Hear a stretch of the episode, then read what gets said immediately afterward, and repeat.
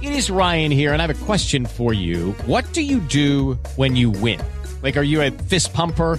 A woohooer, a hand clapper, a high fiver. I kind of like the high five, but if you want to hone in on those winning moves, check out Chumba Casino. At ChumbaCasino.com, choose from hundreds of social casino style games for your chance to redeem serious cash prizes. There are new game releases weekly, plus free daily bonuses. So don't wait. Start having the most fun ever at ChumbaCasino.com. No purchase necessary. Group. Void were prohibited by law. See terms and conditions. 18 plus.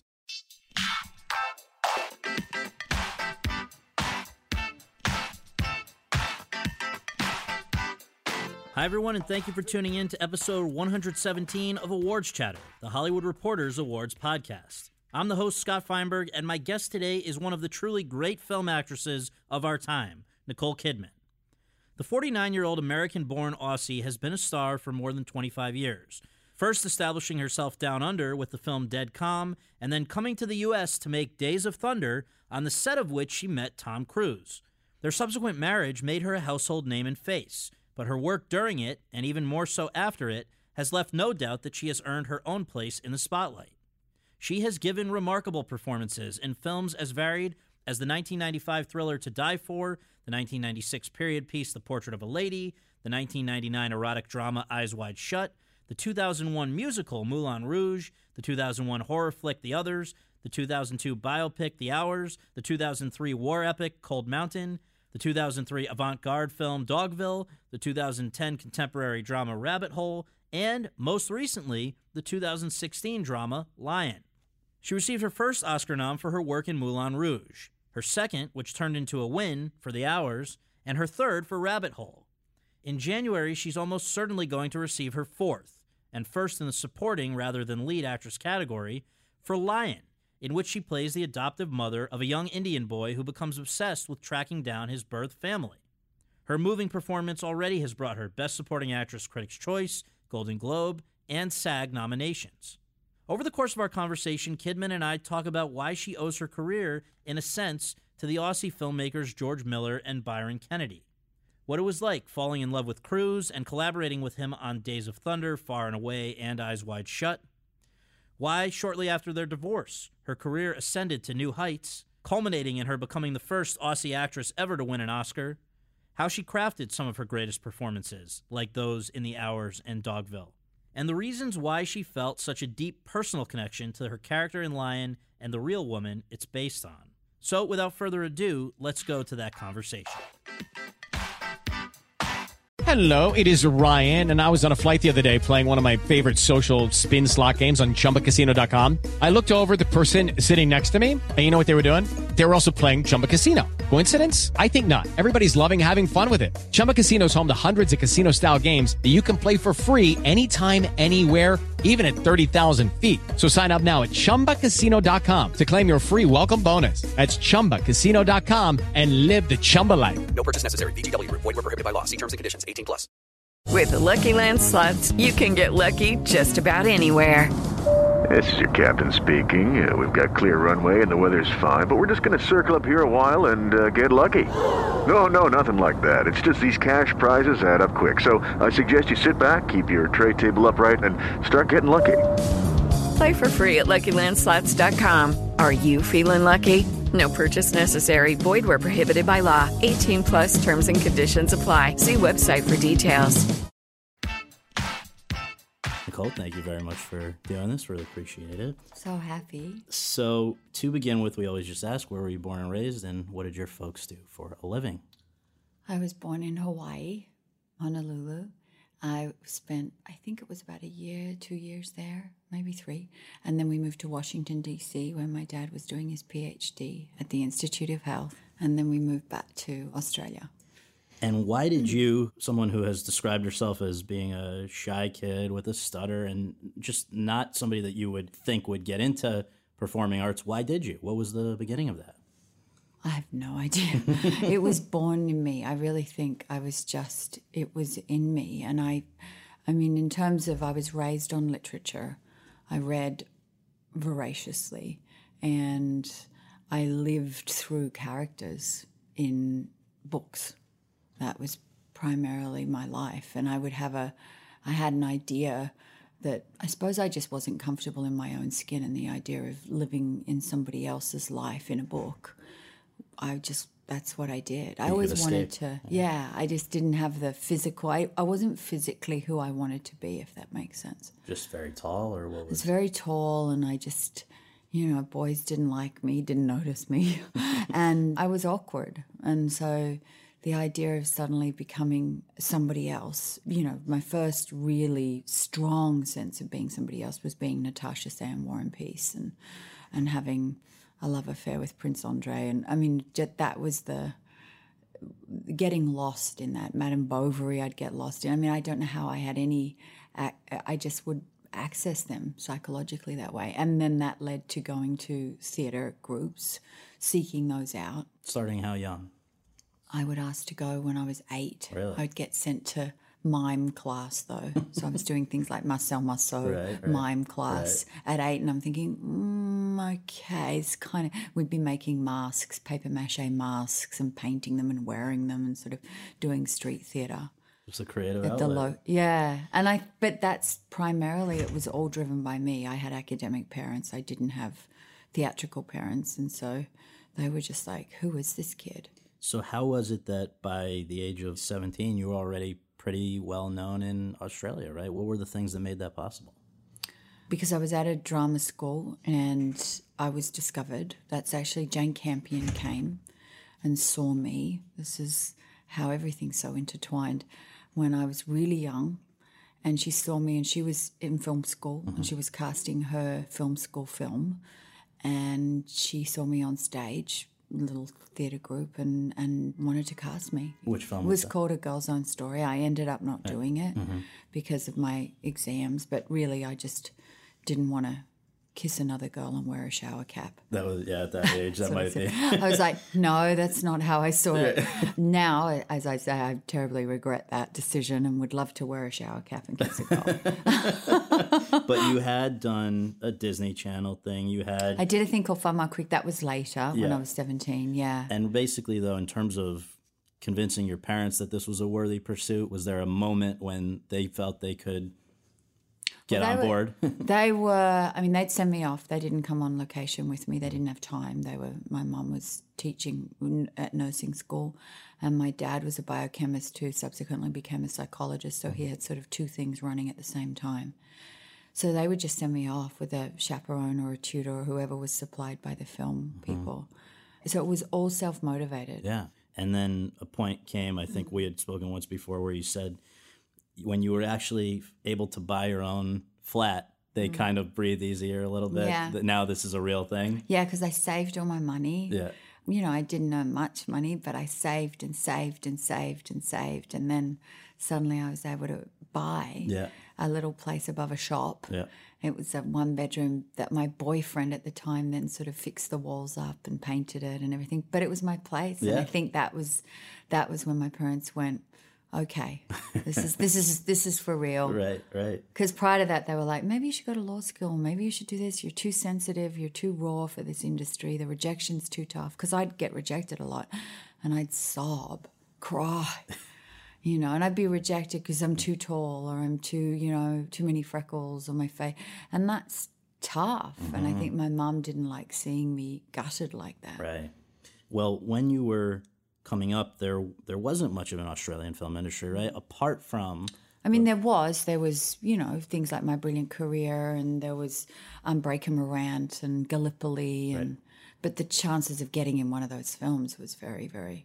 and maybe the biggest known internationally would have been Mad Max, right? So wasn't it kind of fortuitous that the people behind that are also in some ways the people who came upon you and and in a number of different projects gave you an opportunity to mm-hmm. shine, right? And can you maybe talk about because we've had George Miller on this podcast. He's an interesting guy. Mm-hmm. And then it was also his late producing partner, right? Byron Kennedy And Terry Hayes. and Terry Hayes. And so what were there was a, a series of back to back. They had a company called Kennedy Miller, yeah. and I auditioned and got the role. John Duigan and Chris Noonan were directing a series called Vietnam, which was a 10 hour TV series.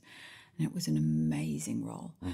And I got this role, and I was suddenly part of their group. And they were a great group to be.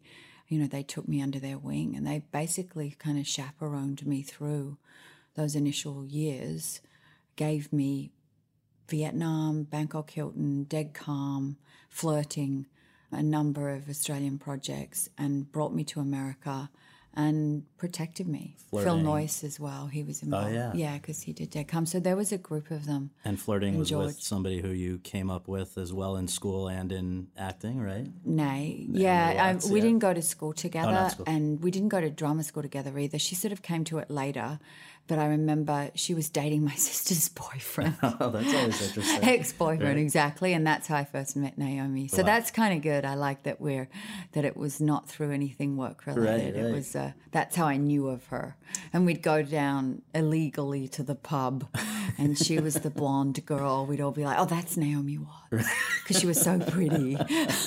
That's so funny how it's all working. Yeah, yeah. We'd go to a place called the Oaks, which we were not allowed in. We'd have fake IDs. Are you allowed to say all that? Yes, Okay. I think. Do the, I get arrested now? the now? Probation period is over. Yeah. Yeah. So, Dead Calm comes out in 1989, and by 1990, you're starring in Days of Thunder. You're married to Tom Cruise. Can you just explain in such a short period of time what happened? I mean, you're in Australia, and then all of a sudden, you're an American movie star I fell in love. In in such a quick. I wasn't an American movie star. I was uh, an actress who was married to the biggest star in the world. Okay, I fell in love. you fell in love. And that's, I always say, love for me overrules everything. Because people were like, oh, I don't know, this is good for your career, you get lost. Uh, I'm like, I, I cut them off. Anyone that said that, I was like, forget it. I don't want you around. because that's what love does, right? Right. Just like, no, I'm in love. And so you were content. I mean, it's not like you didn't work for a long period of time, but you were just con- able to. You were able. I was focus. moved off my passion in the sense of my passion got, you know, that's always my whole life. It's been a balancing act. I'm not good at balance. Mm-hmm. So I work on that. Well, Isn't that the word? It's a challenge yes. for me. But yeah, I have a, you know, I have a sort of, yes, I dabble then and then I go and work. I was lucky because To Die For then came along at a time when I'd sort of been, I hadn't had great roles. I hadn't had anything that I'd had in Australia, say. But I'd had this amazing love affair.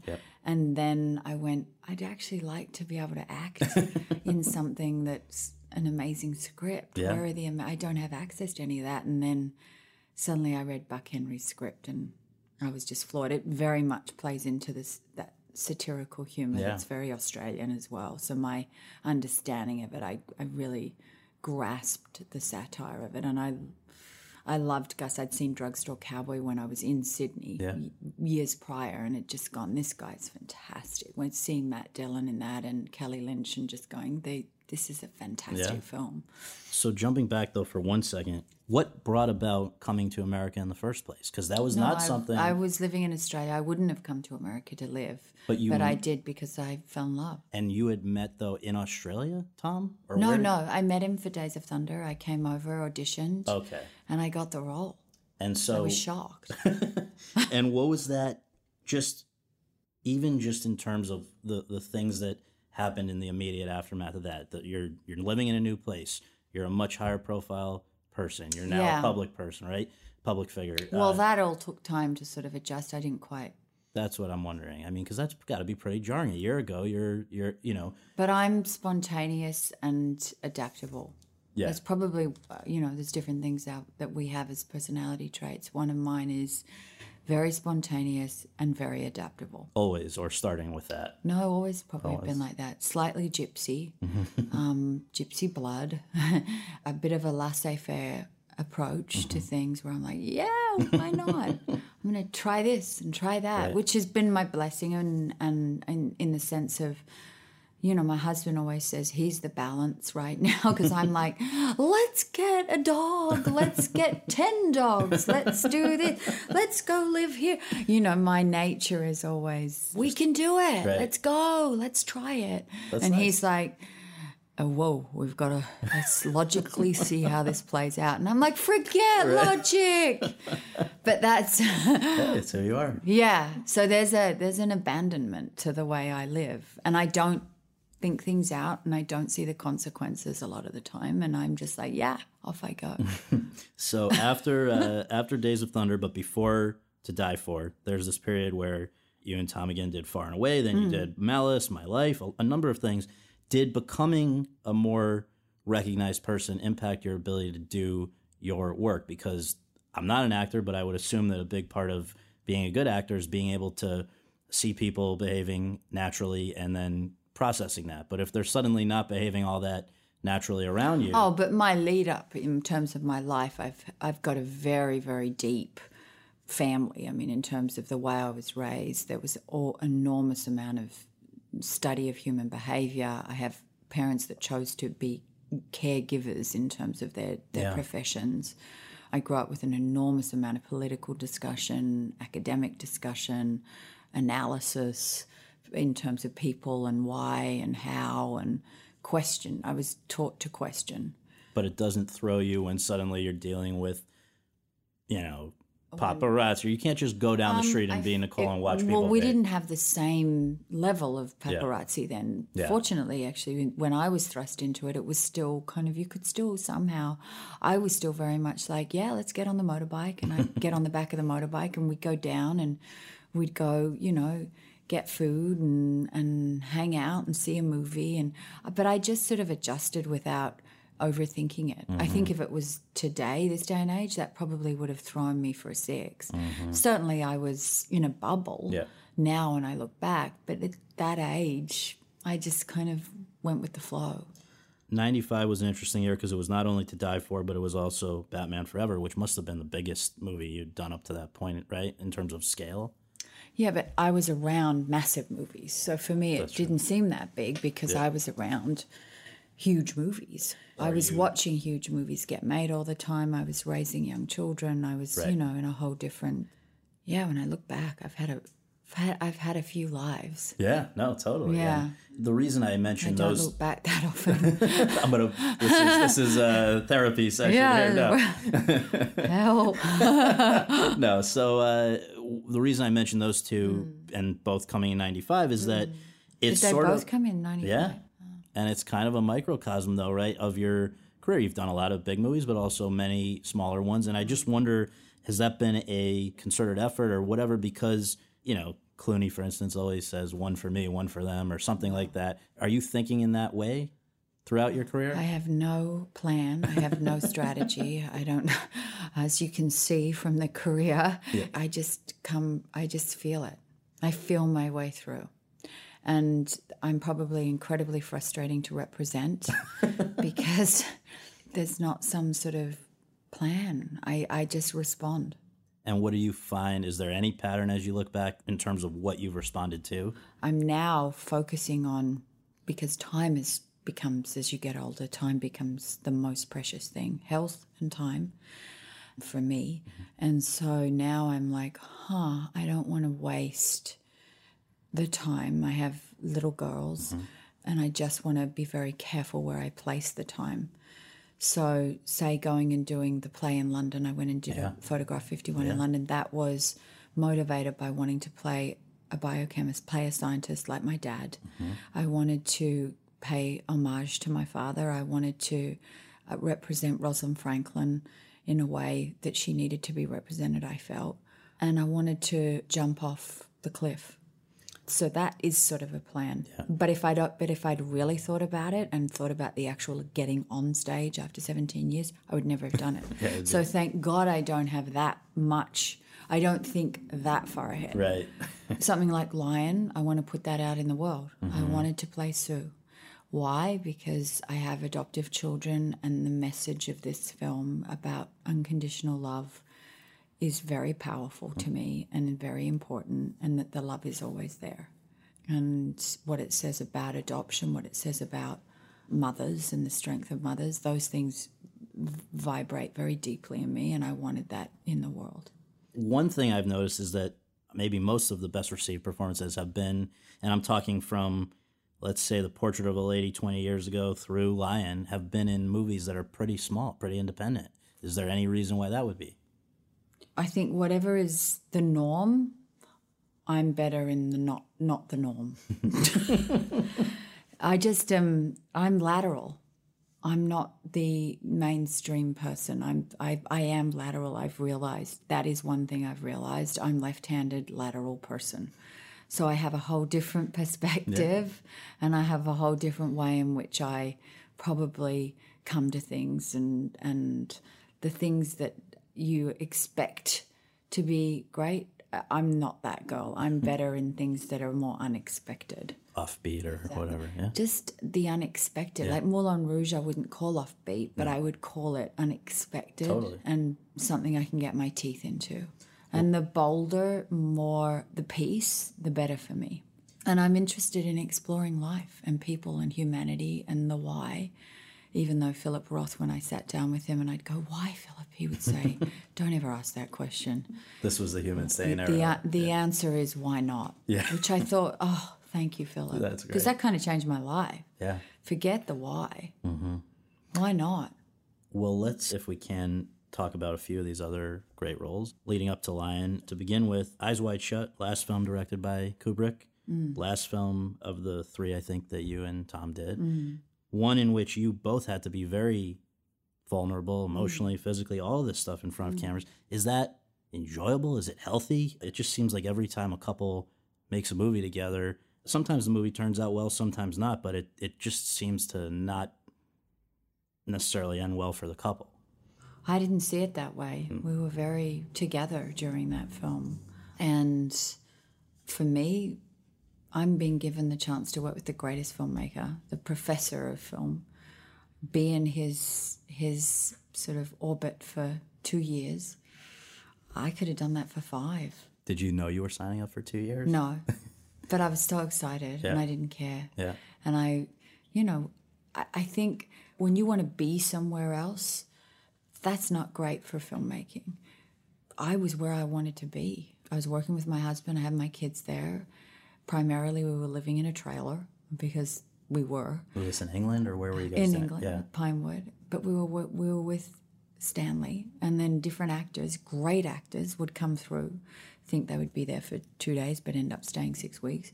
So we would be making pasta in the trailer. We learnt to become good. Sydney Pollack taught us to cook, and that was the life. Well, as an actor, and I'm sure if you any actor listening to this would say, "Sounds pretty Sounds good pretty to me." good, yeah. What's not good is if you have a family somewhere else and you got to get home. Yeah. That doesn't work. So that was not the case. My family was with me, and I was working with the greatest filmmaker in the world. Keep keep filming, as far as I'm concerned.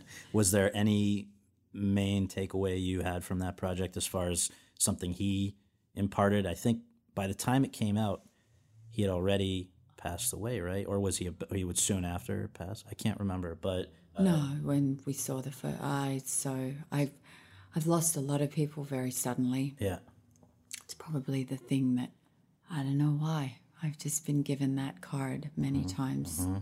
in this life. So I have probably, it's, I've got a lot of trauma related to that. Phone calls, you mm-hmm. know, sort of out of in the middle of the night. On top of which you'd had to deal with your mother's illness.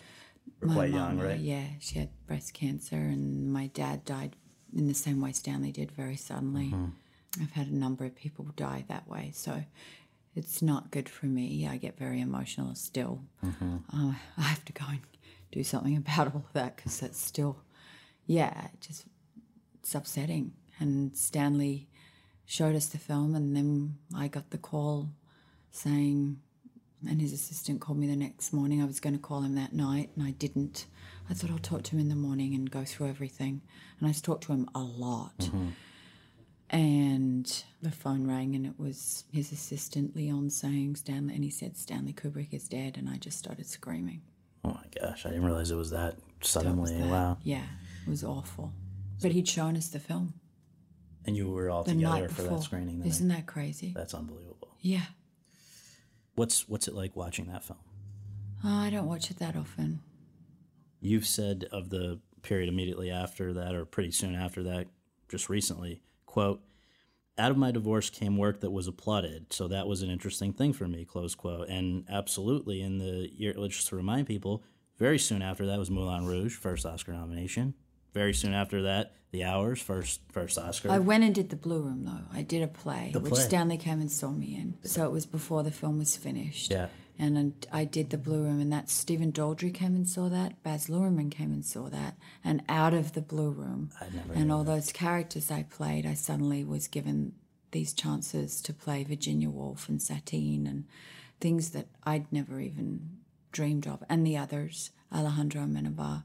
So it's amazing how one play that was at the Donmar that everyone's like, why are you going to do a play in the middle, you know, out in London? What, what, what are you thinking? But I just wanted to be on stage. I was like, I came from the stage in Australia. I'd done some, I, I was trained to do that. And I'm like, why am I not doing theatre?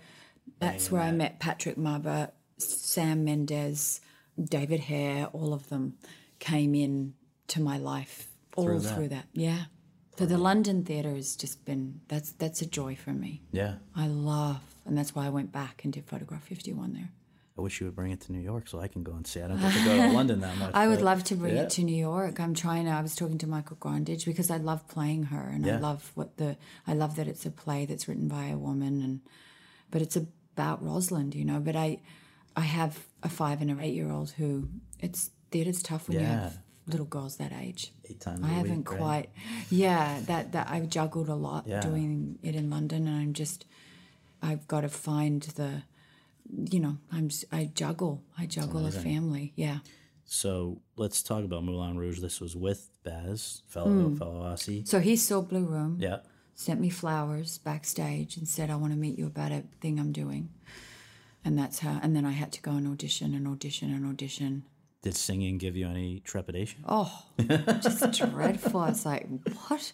I was trying to do singing lessons during the day while I was still doing the play. And Really? So yeah, to try and go and, because I was like, oh, this is not my forte, but I'll, I'll fake it till I make it. Yeah, well, it turned out great. I mean, people still talk about, especially "Come What May," the song, and I, I just had to sing the Nobody Does It Better. Ah.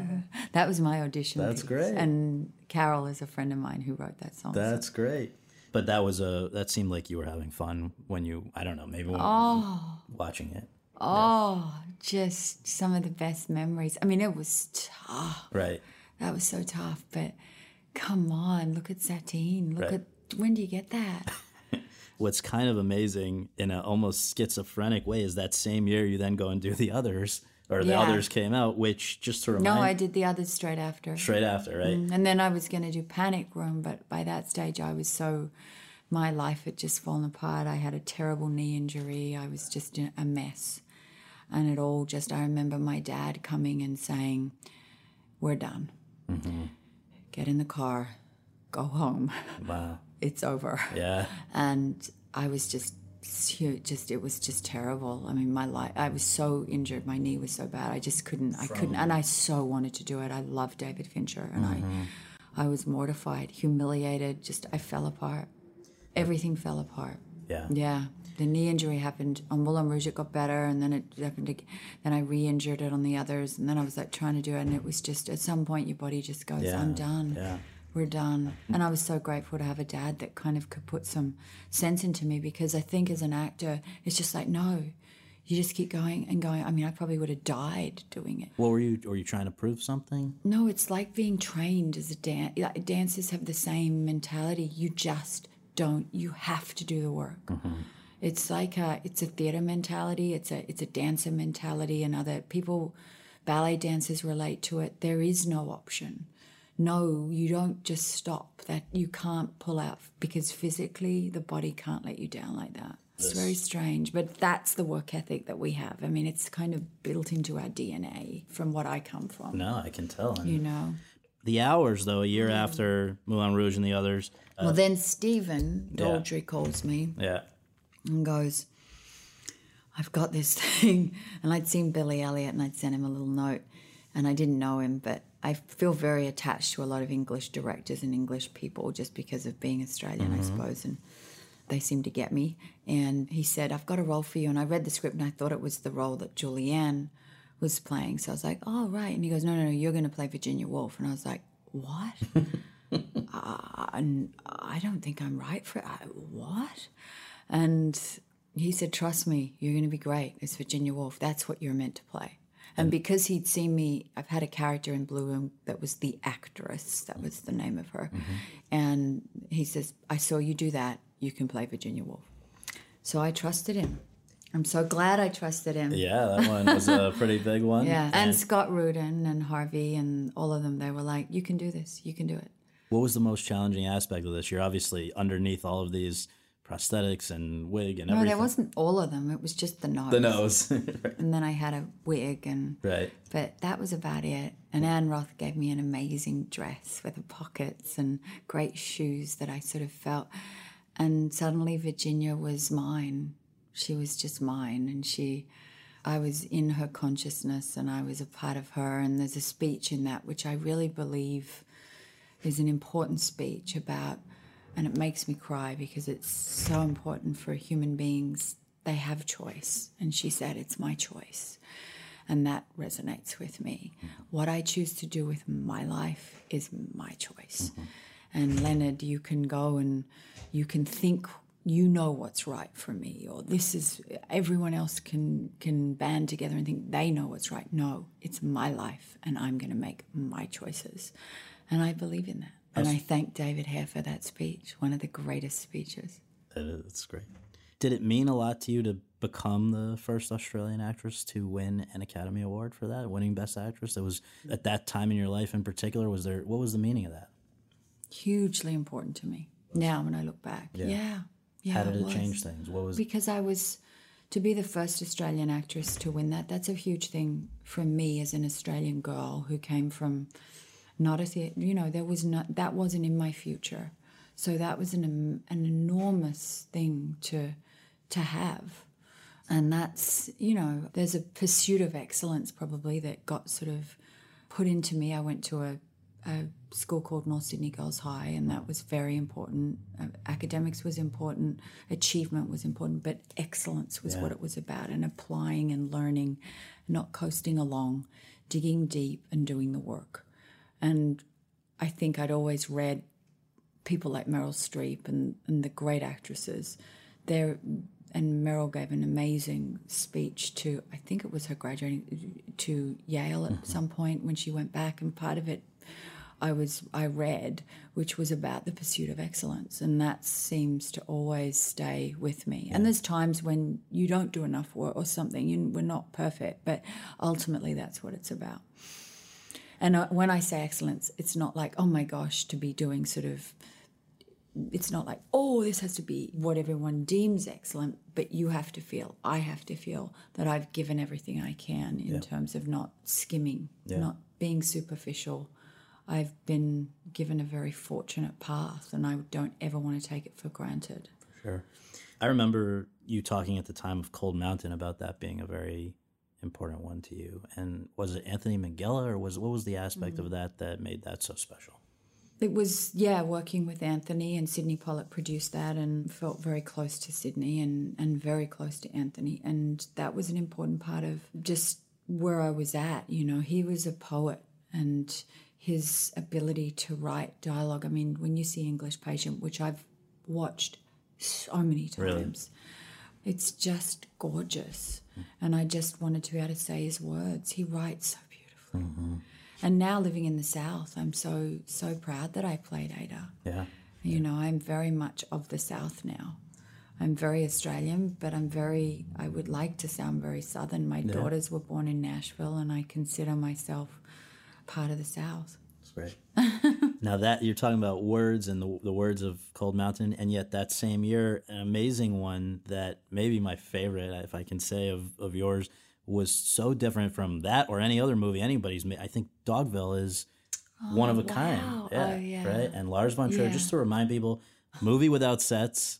Basically, uh, like chalked in. I mean, it, it's like it's almost like watching the ultimate acting exercise.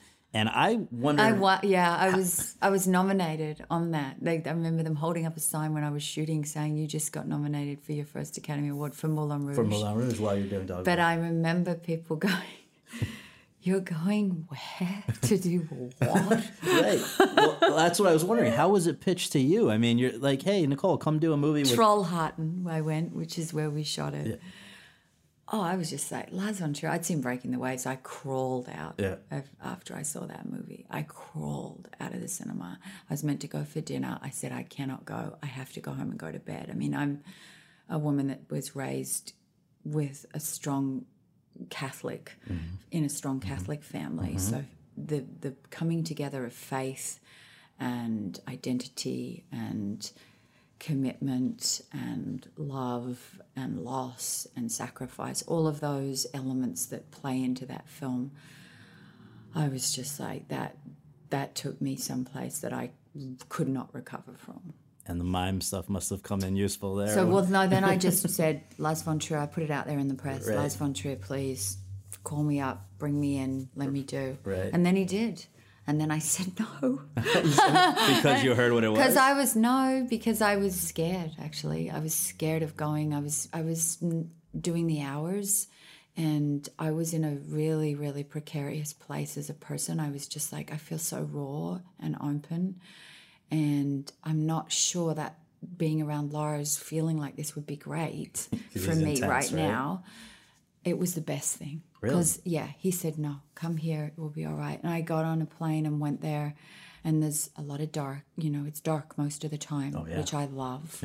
it, there was snow everywhere. We were living in a little kind of this little hotel in the middle of a snow laden. Every snow was everywhere. We would work a little bit, and then I would go hiking into the mountains in the dark with a with a flashlight and all rugged up. Have dinner with everyone. We all lived together. Patty Clarkson, all of us, mm-hmm. and Lauren Bacall.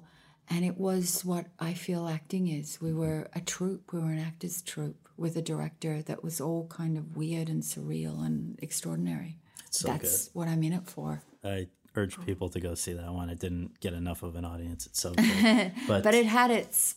I feel like it has its own life in the same way that another film that didn't get enough of an audience, Birth, has its own life. Well, yes. They find their lives, you know.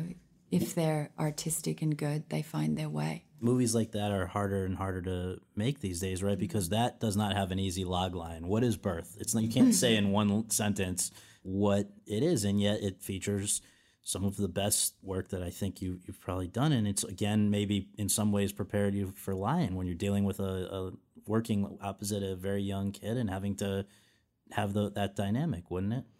Yeah, I mean that was very different because of the relationship between me and the child. I mean that that film is Jonathan's. I mean I think it's just exquisite that movie, and Harris Savides shot it, so it's oh, like oh, I was desperate to do it, and everyone was a bit sort of thrown by that too because the script was not sort of embraced. It was mm. like what, but I didn't see it like that. I saw it as I love Jonathan's work, and it was a film not about a bathtub scene with a little boy. Right, right, right. It was a film about grief.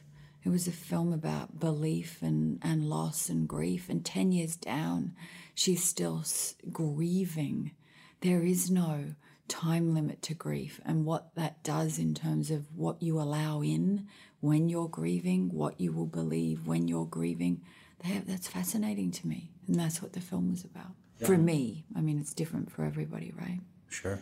Well, when you take on a movie like that, or Fur, or Margot at the Wedding, Fur, that's I mean, right, are Fur. these you? You've got to know these are going to be I'm be. a mad woman. No, these God, are great. you- No, but they're but you when you're taking them on, do you you've got to know these are maybe to some degree going to be tough sells. Yeah. How much does it matter to you how many people see a movie? I would hope that the movie makes its money back, which is why you work for nothing on Mm-hmm. most of them. There's no budget. Right. It doesn't matter to me. It just is.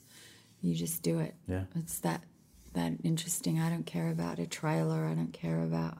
I mean, I grew up sitting on an apple box on a film set when I was a kid. Now I say that they'll never give me another trailer ever again.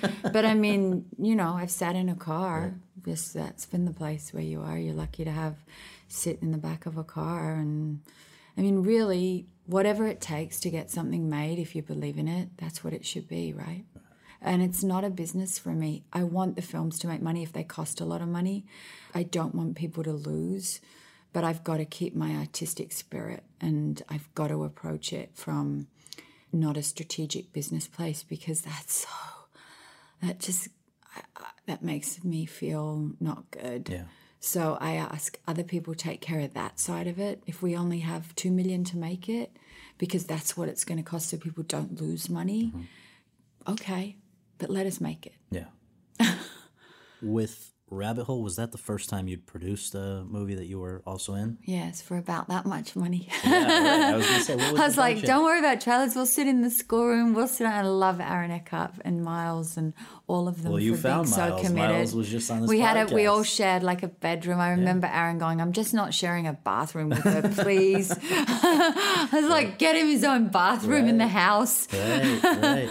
You know, that's what I come from. That's the filmmaking I come from, and that's the truth of it. And that's what we're in it for, and we get to make the things we believe in. Well, let's let's talk about that one though in particular because you not only starred in it, you also pursued the material. You Mm-hmm. were instrumental in the casting. Again, M- Miles Teller says he would not be here if it were not for for you and and generally. Mm. Well, he would have found his way, but I'm very, very happy to have John Cameron Mitchell and I. John sent me the tape of him. I saw him, his audition. I saw him blush. I said, "That's our boy." and his mama hugs me now, and she sees you. you. You, you realize how special my boy is. Well, the funniest thing though is that I had heard about the blushing thing, and when he came on and did this, I said, "So I heard that's what Nicole liked about you." He said, "I'm just Irish. When I get nervous, I turn red." So that was that was it for that. But hey, that's yeah, it worked. He was feeling something, right. You know, that's important. He was not shut off. He's Right. a, he's very, very sensitive.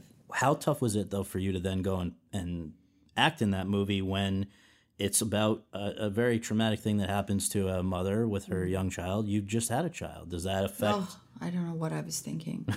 I mean, I wasn't thinking. I was just viscerally responding. But women, people have been through it, and I and I was so connected to my child, and it's beautiful that movie. Mm-hmm. Once again, about grief. Yeah. but beautiful because it's about choosing life and trying to live, and the pain of that. And that's what Manchester by the Sea is about too. true. So I really respond deeply to those stories. You love that movie too, yeah. Yeah, I cried. That's a that's a powerful. Casey's gorgeous. in that. Yeah. You f- see just the way life has just kicked him, kicked him down, and he's still walking around trying to exist. Mm-hmm. Oh, So over the last few years, it seems like there's been a increasing migration of you know people who made their name in movies mm. going to do work in television. Mm. You took this step a little bit with Hemingway and Gellhorn, this TV but I did. I started out in TV in Australia in miniseries. But I'm saying like the when the the way that the public really got Right. to know you was through movies. What do you make of this? well, not And- in Australia. Though. not in Australia, right? We should stipulate that. But what do you? so Hemingway and Gellhorn, really well, well received. Emmy, Golden Globe nomination for you. All of this stuff. But do you And the darling Phil Kaufman. and Phil Kaufman? But do you ever feel that the way the economics of the movie industry today, even relative to when you started out, which is not all that long ago, mm. when when you see that how hard it is to tell an original creative story in mm. movies, does that do you feel pushed towards television? Is that where those are now? I've just done two films shot on film. So for for I'm sort of- theatrical. Yeah, Yeah. I did The Beguiled with Sofia Coppola Yes. and Yorgos's film The Killing of a Sacred mm-hmm. Deer. So I'm just a mishmash of things. I just go where the great storytelling is. Yeah. I don't care what the medium is. Mm-hmm. I was grateful to work on film again. It was beautiful. Yeah. I had the focus puller come over and say, "Will you sign this film because it may be the last time." the, the little he pulled out a piece of film and said, "Because it may be the last time I ever get to work on film." Right. But no, I felt like going and doing Big Little Lies was such an important thing because I was, you know, Reese and I and Bruna Papandrea and Per Saari, we produced it with Jean Marc Vallée mm-hmm. and Nate, and the, it was an amazing opportunity. It was seven hours of what I mean, cinematic storytelling. We mm-hmm. got to pretty much explore a character for seven hours, uh, storylines that are give five women great roles, and it was wonderful. And Jean Marc Vallée is is the perfect person for that because he it's masterful what he's done with it Yeah. because you have to work fast but still delve deep and then editing it and putting i mean it's it's a it's a feat doing the seven hours yourself but that's the only way we wanted to do it. We wanted one director because i do think that you know and maybe when you divide it up if, unless they're very very close it's very difficult. When it's one director doing all of it if they have the stamina it's their vision.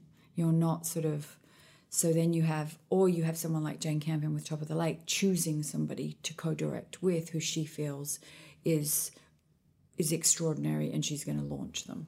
Well, that's the perfect transition because I was going to ask. You mm-hmm. mentioned that you were drawn to the script of Lion because of the adoption connection, but And Garth and Garth well, and Luke Davies. So you knew? Did you know of Garth though?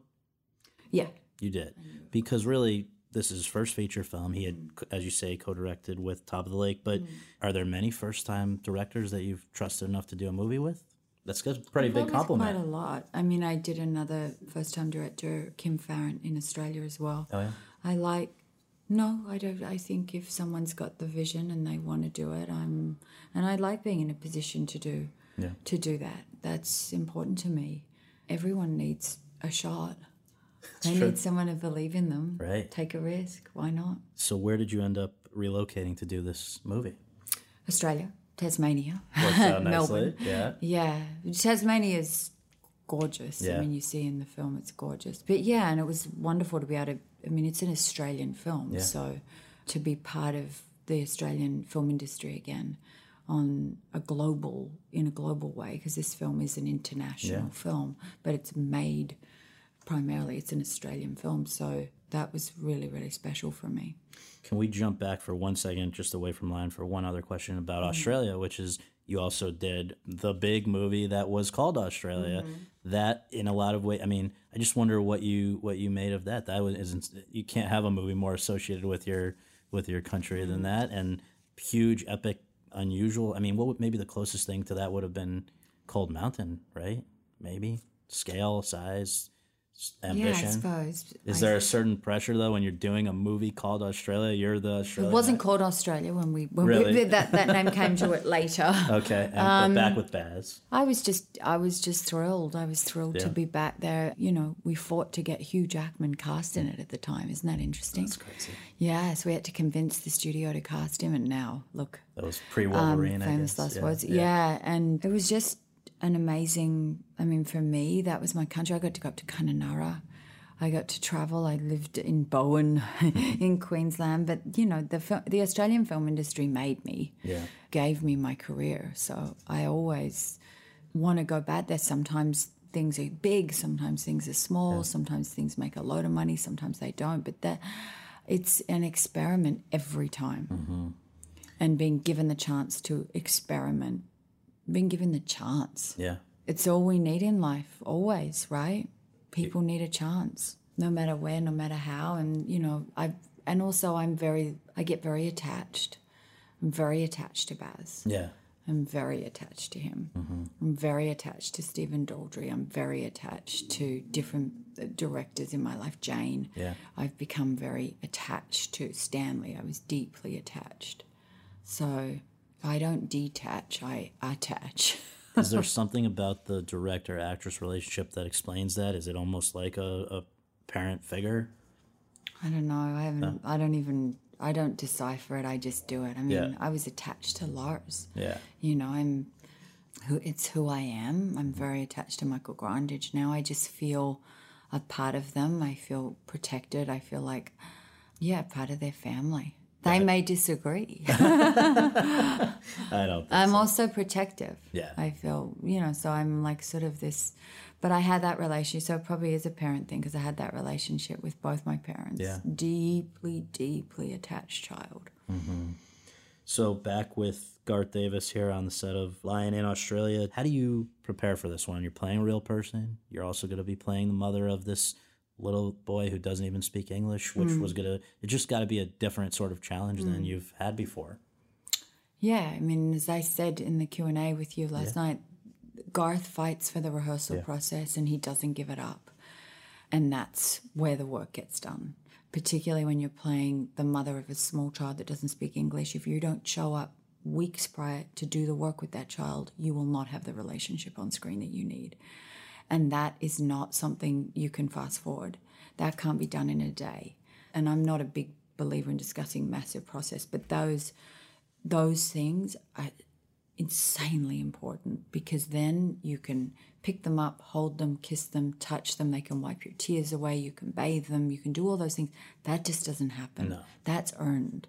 That's trust. So that was the prep with him, the little one. Yeah. And with Dev, it was more becoming maternal, deeply maternal to him, and existing in that maternal force for the whole film, but also trying to build the and this the scene some of the scenes that we shot are not in the film but the fractious family that exists when their old boys are older all of that had to be rehearsed and worked on and found and we did improvs and all of those things. Even mantosh when he arrives that was two days of of, of improvisation. And we shot huge amount of footage of improvisation that was harrowing what that little boy did with the in terms of hitting his head and mm-hmm. beating himself and I mean, that stuff just, David Wenham and I were just, you know, beside ourselves emotionally. So whatever ends up on screen, that's what's meant to be there. But all of the stuff that doesn't also feeds into what ends up on there. And that's why I say, as an actor, you have to do, no matter how big your role, you have to do the work. Yeah. And if you don't, it will be apparent. What percentage of movies that you've done have had rehearsal time? It's not always I mean, there, and right? so some directors will, go, I don't want the rehearsal time, but you do whatever you need, just come and be great. so that means I have to go and do it all myself, you know, and that would mean, say that was the case, Mm-hmm. then I would go and spend, like on Big Little Lies, we didn't have rehearsal, we had a date, we did a read through, and that was it. So I had to find my twins, the boys that were playing my twins, have them over to my house, mm-hmm. swim with them, play with them. I had Alexander over. We played on the monkey bars. We went swimming in the pool. We hung out lying on the grass. We had my my own children were there, and that's how I made the relationship. You just have to come But you can't it. fake that. No. You know, that's not how it works. And then obviously for Lion with Sue, I just had to, I had her interviewed by a friend of mine who interviewed her for hours. I sent him down to Tasmania because I didn't want her to feel put on the spot. I then watched everything and then destroyed it all. And I mean, we mined her life for every, I know everything about that woman. And yet you didn't meet her until when? then I said, Can I meet you? And she was like, Absolutely. And then she came up to Sydney and we were just together alone. And we just, from that point on, I told her so much about myself and she told me. And that was the beginning of me playing her. And then we did the makeup tests and everything to kind of find the way I would look because I didn't want to, I wanted to be her and not look like me. Yeah. So anyway, that's all. No, that's it's, yeah, that's- it's a lot. It is a for lot, Not, no. you know, in terms of people don't. I don't think that that gets talked about a lot. You know, because it's good for people to hear, for particularly for other actors, Yeah, yeah, yeah. because we know as actors how we're trained, what we're meant to do, and we've got to do it. And they should also appreciate that it's not like you get to a certain point and you don't have to do this work anymore. It's like you are Unless clearly you're just, well, I have to do it. Maybe I'm just not talented enough, but I have to do it. I mean, some people probably can just come in and and wing it. I'm not that person. I have to because it's almost like I have to. I just have to feel like I've done it all so that I can be free, if that makes sense. And then I'm willing to discard, change, throw anything out, but I've got to know what I'm coming from. You had mentioned earlier a movie where in which you gave a speech that you you know it still means a lot to you to even just think about it. You have a pretty nice monologue, or I, would- I don't know what if that's the mm-hmm. proper term here in this film, where you're talking about to Dev about mm-hmm. how he came to be a part of your family, and I just mm-hmm. wonder that that seems like that one meant a lot to you, from what I've Yeah. heard you speak about in the in Yeah. other. It's it was the I mean I read it and I just was completely riveted and also deeply related to it. I couldn't believe that they were going to leave it in the film. I was like, wow, oh, I love you, Garth, for not cutting it to shreds. How could they for cut just that? It's letting. one of the best well, scenes in I don't movie. know. Stuff gets cut all the time, but you never know. And I just and he just let me do it, and I was just oh. And when Dev says, you know, I'm so sorry for this because, you know, and you couldn't have children of your own. And she's like, no, what are you talking about? I can have children. I wanted you. That to me is, Yeah. that's, that's the essence of the film. It's, I want you. I want you, which is what we all want to hear. and I have seen this movie several times, and every time that's when the sniffles really mm. start around you. It's very powerful stuff. And I guess just finally, we're here at the very end of 2016. We've been talking about all the great stuff that has led up to this for you, but I just wonder, looking ahead, are there specific film, theater, I'd heard maybe even a book project that you're working on? And is there anything specifically that you haven't done yet that you'd really like to do so that if we come back a few years from now, it's 2016, we can we can do an update and check in with you. so many things. I look at Say Huppert's career and it's very inspiring to me because she she's just on her path. I love that she stays bolder than she was when she was younger, that she works the way she does, that she lives and breathes it, that she's still such a a unique, extraordinary actress. I would love to to be breathing the same air as her. She's a great great model, mm. yeah. She really is. She's an inspiration in terms of the path that she's forged. You know, she's truly special. Yeah. Well, you're the best. Thank you so much Thank for doing you. this. Appreciate it.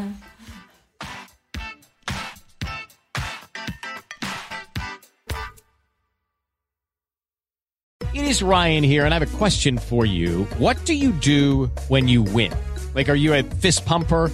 A woohooer, a hand clapper, a high fiver. I kind of like the high five, but if you want to hone in on those winning moves, check out Chumba Casino. At chumbacasino.com, choose from hundreds of social casino style games for your chance to redeem serious cash prizes. There are new game releases weekly, plus free daily bonuses. So don't wait. Start having the most fun ever at chumbacasino.com. No purchase necessary. Group. Void were prohibited by law. See terms and conditions. 18 plus.